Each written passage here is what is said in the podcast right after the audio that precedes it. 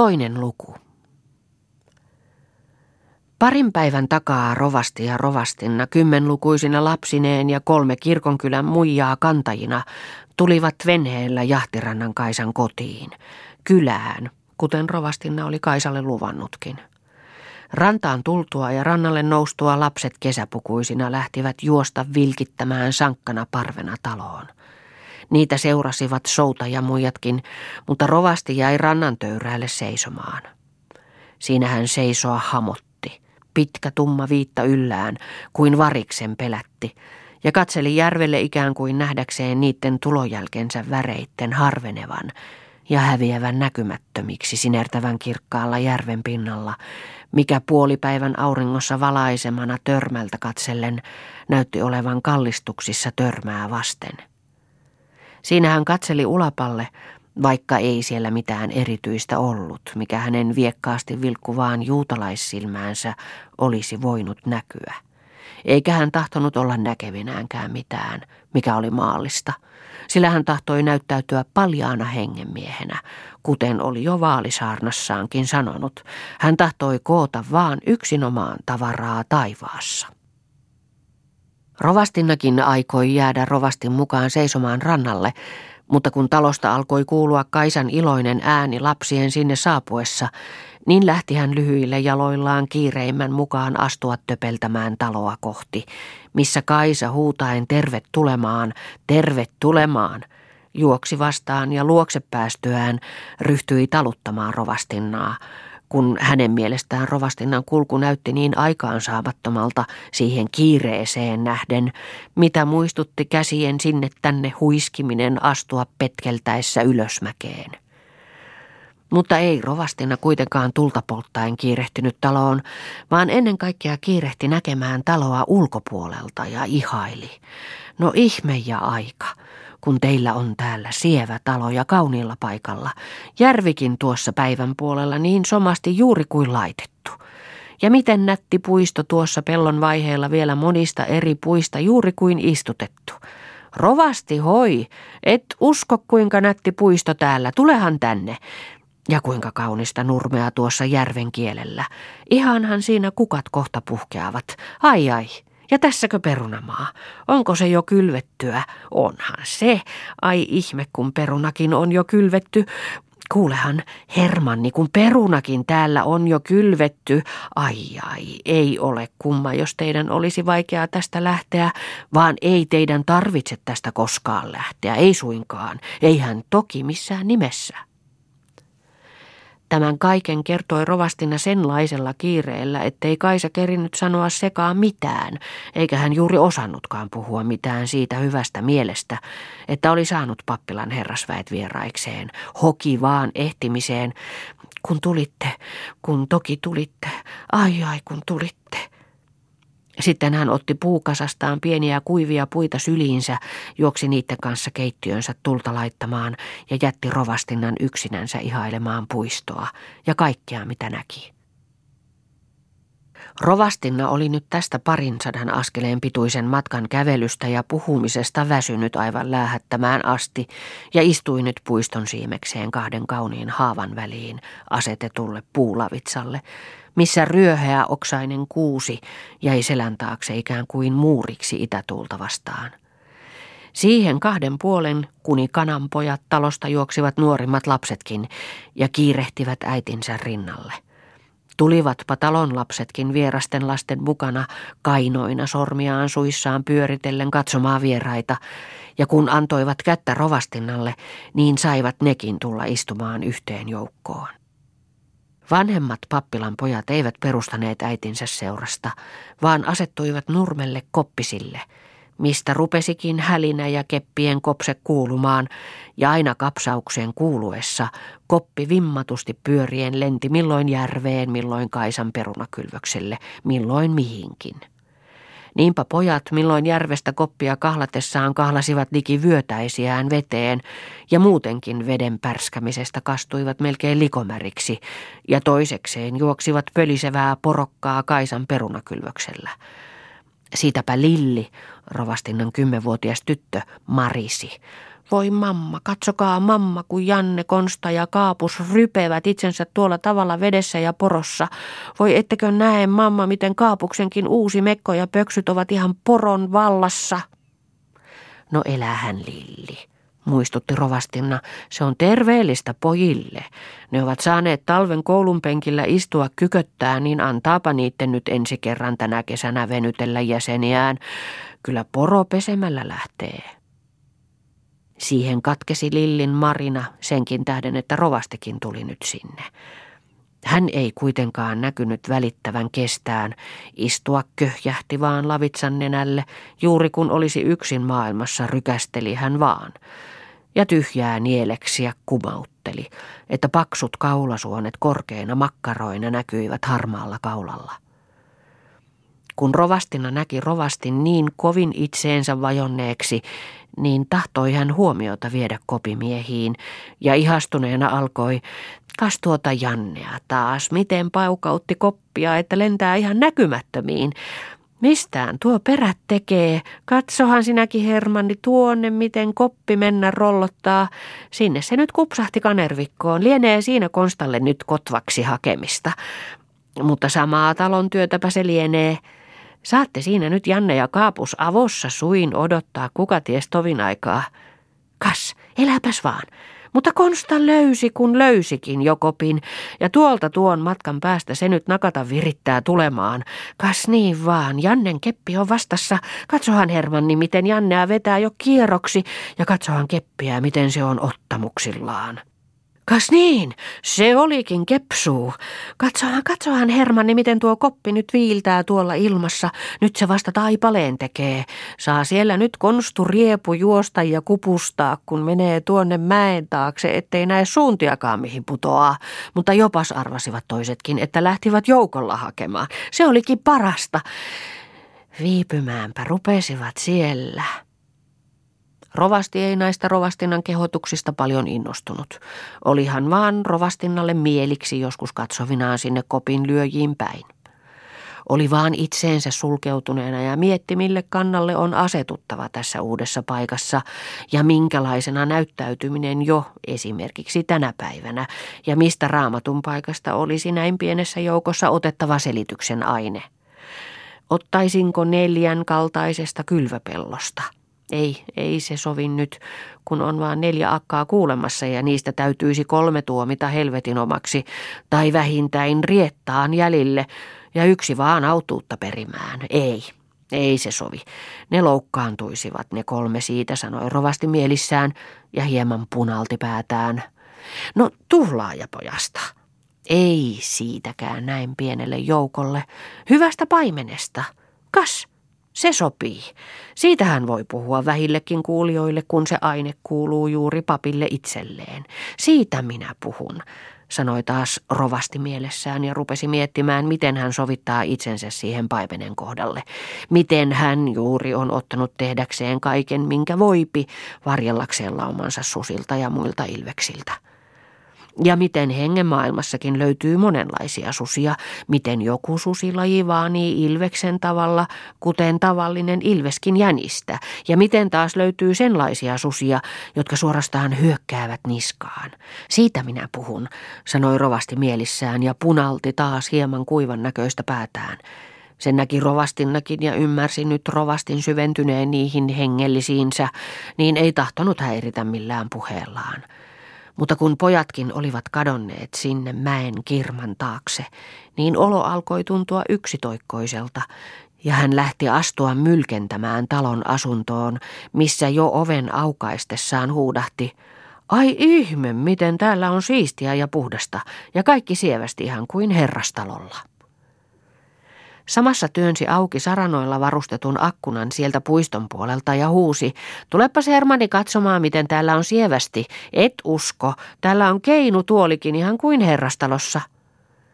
Rovasti kun kuuli, että siellä on keinutuoli, missä on kaikkein helpoin ajatella, niin rykäsi nyt rinnastaan sinne kertyneen ysköksen sylkisen maahan ja lähti astua toikkuroimaan sisälle. Rovasti istui nyt keinutuoliin ja ilostuneemman näköisenä äsköisestään puheli sitä ja tätä. vaikka ei mitään asiallista. Ja kukapa siinä olisi mitään asiallista kuullutkaan, kun rovastinna kävellen huoneen kaikilla suunnilla kyseli, oletko sinä Kaisa tämän ja tämän ja tämänkin huonekalun itse laittanut, vai ovatko ne entisen pappilan herrasväen antamia?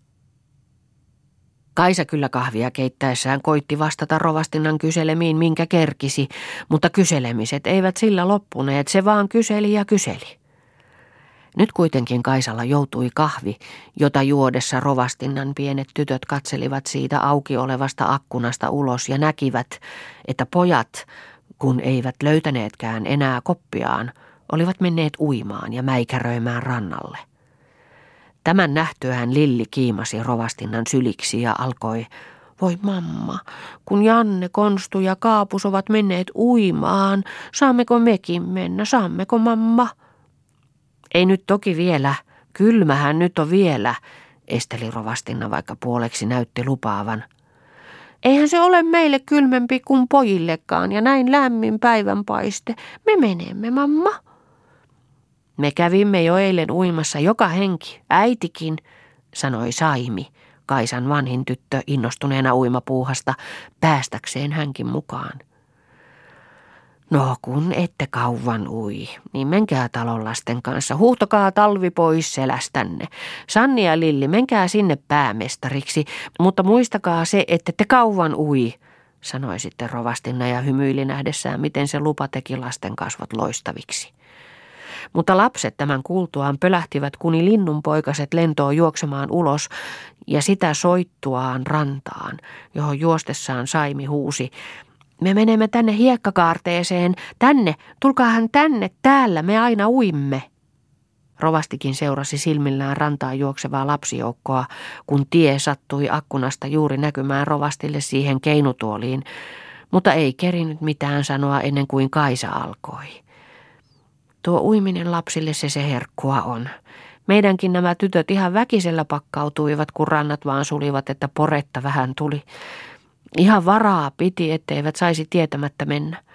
Mutta eilen eivät eläneet elossaankaan, jos eivät olisi sinne päässeet, ja niin me sitten kävimme, kun kävimmekin, ja somalta se tuntui, vaikka vesi se on vielä kuin rauta. Vaan näin lämpimällä säällä siinä se menee, ja jäljestä se tuntuu aika lystille, ettei sitä osaa sanoakaan. Nyt niitä meidän tyttöjä ei pitele piteleväkään, etteivät saisi edes yhtä kertaa päivässä uida. Se on terveellistä, se on vallan terveellistä, mukautti rovastikin, mutta näin raihnaisella ruumiilla kun minulla on, ei voi mennä näin kylmän veden aikaan, ei ennen kuin vesi lämpiää. Sen sanottua rovasti otti raamattunsa ja rupesi sitä selailemaan. Kaikki uskoivat nyt rovastin olevan aikeessa raamatun selitykseen, ja niin he lopettivat puhelunsa ja istuivat tyyninä odottaen, mitä tuleva oli. Rovastinna viittasi Kaisaakin huoneen perällä olevalle sohvalle rinnalleen istumaan. Kaisa ei odottanutkaan toista käskyä, vaan lievahti nyt rovastinnan kädellään viittaamaan paikkaan ja ihastuneena siitä, että hän sai taas istua rovastinnan vieressä, hemotti nyt Kaisan pyöreä muoto punaverisenä ja viehättävänä kuin kesäkukka, rovastinnan pituuteensa verraten liian lihavan olennon rinnalla. Rovastinkin viekkaat silmät salavihkaa vilahtelivat siihen pariin siinä raamattua selaillessa, mutta vakautuivat viimein silmät erääseen raamatun kohtaan. Nyt hän kädellään painoi rintaansa, ryki ja kakisteli päästäkseen asiaan käsiksi ja ikään kuin puhdistuakseen kaikesta maallisesta. Tämän tehtyään hän vielä muutamia kertoja nieleksiä kurnuutteli tyhjää, otti hartaan muodon ja alkoi kuivalla käkättävällä äänellä lukea hyvästä paimenesta. Tätä tehdessä rovastina tapansa mukaan alkoi paksua ruumistaan nyökytellä edes ja taas ja väliin puoleen ja toiseen ikään kuin tahdiksi lukemiselle. Kaisakin, kun näki rovastinan aivan taukoamatta nyökyttelevän, niin luuli kuuluvan asiaan ja rupesi hänkin samaan mukaan heiluttelemaan hoikkasta ja notkeaa vartaloaan, vaikka lukemisesta hän ei ymmärtänyt mitään. Eikäpä Kaisan mieli nyt joutunutkaan lukemista kuulemaan, se oli siinä, kun sai taas istua rovastinnan rinnalla, ja niissä rovastinnan äskeisissä sanoissa, että Ei teidän tarvitse tästä koskaan lähteä pois, ei hän toki missään nimessä. Rovasti oli nyt katkaissut lukemisensa ja raamattu aukinaisena polvien päällä sanojaan tapaillen ja moneen kertaan parsien selittää vätysti, miten juuri papit ovat ne paimenet, joiden täytyy antaa itsensä lammastensa edestä uhraamalla, ei vähemmän kuin kaiken aikansa, kaikki ponnistuksensa ja kaiken kaikkeaan, mitä ikään voipi. Ja kun näki nyt jo kaikkien noitten sanankuulijain hartautensa merkiksi rovastinnan tahdin mukaan nyökyttelevän ruumistaan, niin kokosi hän siihen tavattoman suureen suuhunsa sanoja, että hänenkin terveytensä on mennyttä kalua, kun kerran sairaan luona käydessä vilustui, mutta se ei maksa mielestä mitään, kun sairaan sielu tuli varmasti pelastetuksi kuni tulesta kekäle. Suurena oli jo rovastin korviin asti aukeava suu sanomaan näitä sanoja, vaan samassa aukesi ovi, minkä auvetessa kuului Lillin hätäinen ääni.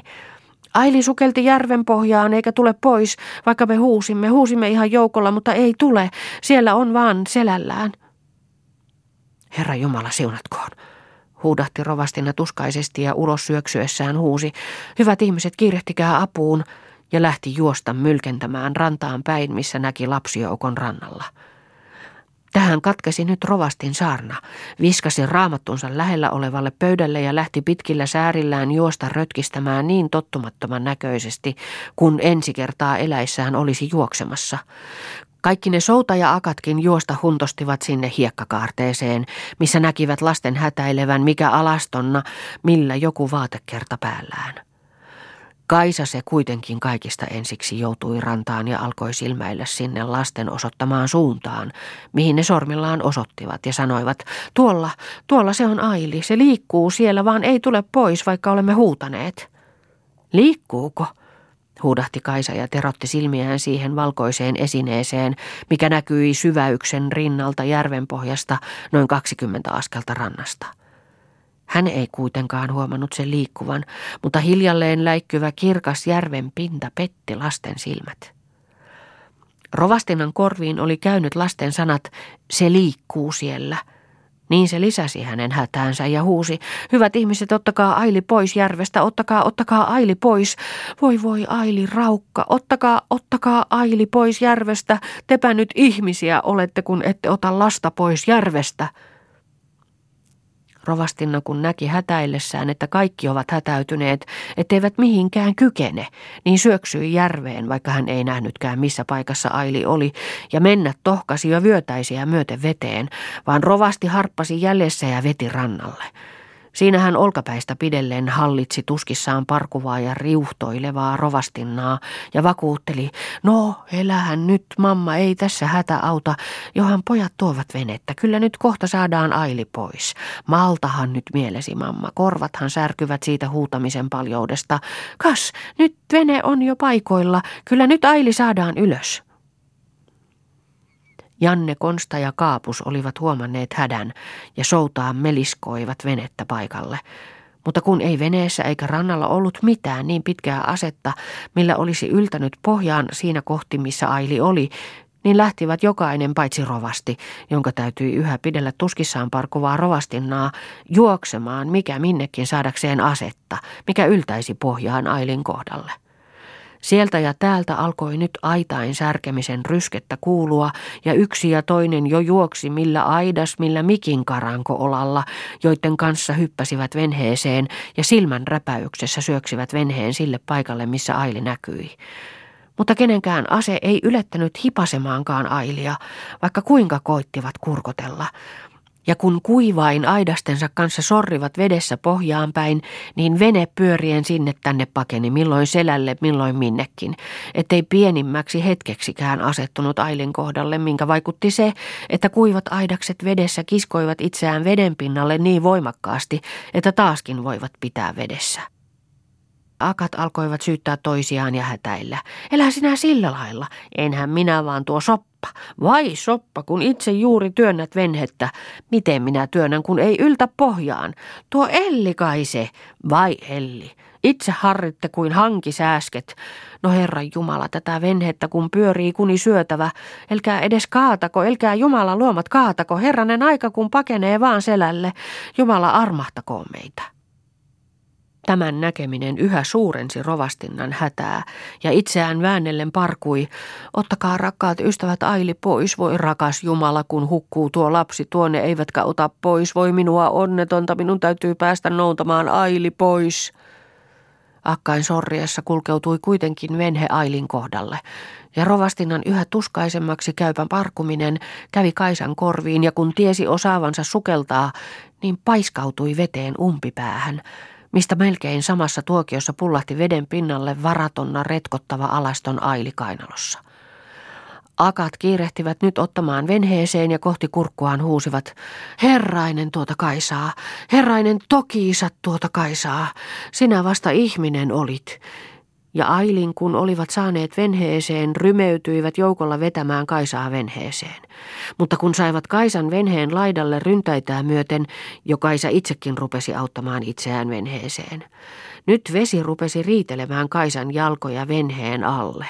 Silloin venhe humahti vettä täyteen, mistä ilmaa repäisevä parahdus kuului, Herra Jumala, kun hukumme kaikki. Kaisa heittäytyi nyt venheestä irti ja alkoi uida maalle, niin akatkin tointuivat hädästään ja meliskoivat sitä vesilastissa olevata venhettä rantaa kohti, minkä pohjassa Aili oli yhä veden sisässä, samassa asemassa kuin järvenkin pohjassa. Rovastina riuhtoen itseään rovastin käsistä irti huusi, tuokaa, tuokaa pikemmin aili tänne, hyvä Jumala, kun vielä venheeseen hukuttavat lapsen. Tuokaa Jumalan luomat aili tänne, voi voi. Jopa joutui venhen lähellä rantaa, mitä akat pohjasta pitäen nyt melkein syrjittäin työntivät rantaa vasten, silmät yhä hätäisesti pyöreinä äskeisestä hukkumisen pelosta. Silloin rovastinna riuhtasi itsensä rovastilta irti, täysin sylin rymähti ottamaan venheen pohjassa vedessä heiluvaa ailia. Mutta kun sai ailin käsivarsilleen ja näki sen pään varatonna retkahtavan alas, niin rovastinnan suusta pääsi sydäntä särkevä parahdus. Voi voi, kuollut on. Siinä kauhussaan oli vähällä pudottaa Ailin rantahiekalle, vaan Kaisa tapasi kiinni ja kantoi nurmelle. Sinne ne märät akatkin juosta vutkeltivat ja huusivat. Puistellaan, puistellaan. Ei se ole kuollut, kun se on pehmyt. Kyllä se virkoaa, kun se on vielä pehmyt. Näin vaan puistellaanhan ja retuutetaan joka jäsentä kättä jalkaa näin vaan, tai vaan riiputetaanpas jaloista. Näin vaan, puistelkaahan nyt kaikkia jäseniä. Retuuttakaa vaan kättä jalkaa, niin vaan, juuri niin. No, pannaanpas taas nurmelle ja nujuutetaan siinä. Näin vaan, näin vaan. Tätä nujuuttamistaan akat Ailin virkoamisen toivossa ihan innoissaan tekivät pitkän aikaa, neuvoin toinen toistaan, mihin rovastikin kälkätti sekaan yhtä ja toista. Mutta akat eivät joutaneet kuulemaan rovastin kälkätyksiä paremmin kuin rovastinnankaan voivotuksia, kun se myötäänsä tuskitteli. Voi Aili rakas, voi Aili rakas. Kuuluivat ne akkain korviin vaan jonkunmoisilta sekaääniltä lapsijoukon parkumisien seassa, mistä kaikesta syntyi ilmaa täyttävä ruihina. Mutta kun ei tästä viimeinkään näyttänyt tulevan apua, niin jättivät Ailin nurmelle selälleen, missä Ailin retkottavat jäsenet näyttivät uppoavan nurmeen, ikään kuin maa vetäisi sitä itseensä. Nyt väkistenkin tunkeutui kamala hätä jokaisen poveen, ja kaikkien sanat muuttuivat tuskaisiksi voivotuksiksi. Entistä rajummin rupesi rovastinnakin vääntelemään ruumistaan, ja yhäkin tuskaisemmin pökkelti sitä ja tätä väliin ottaen aina Ailin syliinsä. Laski sen aina eri paikkaan nurmelle ja tuskitteli, voi että päästin uimaan, voi voi että päästin uimaan, minun onnettoman on syyni, että päästin uimaan, voi voi että päästin uimaan. Kaikki akat nyt epätoivoisina vääntelivät käsiään, mutta Kaisan kasvot muuttuivat virkeiksi. Näkyi muistavan jotakin ja sanoi, mutta koetetaan äidin taikaa, että poltetaan elävän puun taulaa nenän alla ja harjataan jalkopohjia. Minulla on tallessa sitä. Sen sanottuaan Kaisa juoksi taloon, ja pienen tuokion perästä juosten palasi sinistä savua suihkava taulanpalanen kädessä ja harja toisessa – Akatkin muistivat nyt sen vanhan taian, ja kun näkivät Kaisan tulevan niin ihastuneena, nostivat Ailin käsiensä päälle vatsalleen, missä Kaisa asettui pitämään palavaa taulaa Ailin nenän alla, ja joku harjasi jalkopohjaa. Nyt olivat akat jo varmana pelastuksesta ja hokivat, voi ihme, että sinulla oli sitä. Voi ihme, että sinulla oli sitä. Luoja kaikki laittaa hyvin, että sinulla oli sitä taulaa. Eipä kauan kestänytkään ennen kuin Ailin suusta purahti kahteen kertaan vettä, minkä perästä aivasti niin kovasti, että koko ruumis hytkähti mukaan. Silloin akkain suista kuului yhteen ääneen iloinen huudahdus. Hyväpään tulee!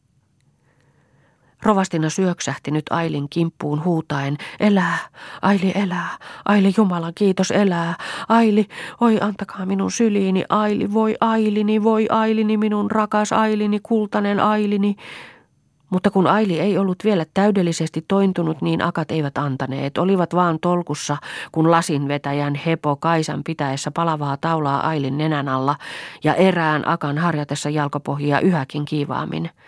Nyt vielä Ailin suusta purkautui vettä monta suun täyttä, mutta viimein rinta ponnahti hengityksen voimasta ja suusta kuului kipeästi kirahtava voivahdus. Nyt akat laskivat Ailin nurmelle levitetylle rovastinnan saalille, mihin rovastinna ryöpsähti suutelemaan Ailia ja hoki. Voi Ailini rakas, voi minun Ailini rakas Ailini, minun kultainen Ailini, oi oi minun sydänkäpyseni, sinä minun kulta Ailini, että vielä elät. Siihen keräytyivät toisetkin lapset ja käsiään räpyttäen huusivat. Elähän Aili. Eipä Saili hukkunut. Näimmehän me, että liikkui se järvessä. Akat, samoin kuin rovastinakin, unohtivat oman märkänä olemisensa Ailin tähden ja sen pelastumisen ilosta istuivat vaan Ailin lähelle nurmelle, ikään kuin levähtämään työnsä tehtyä.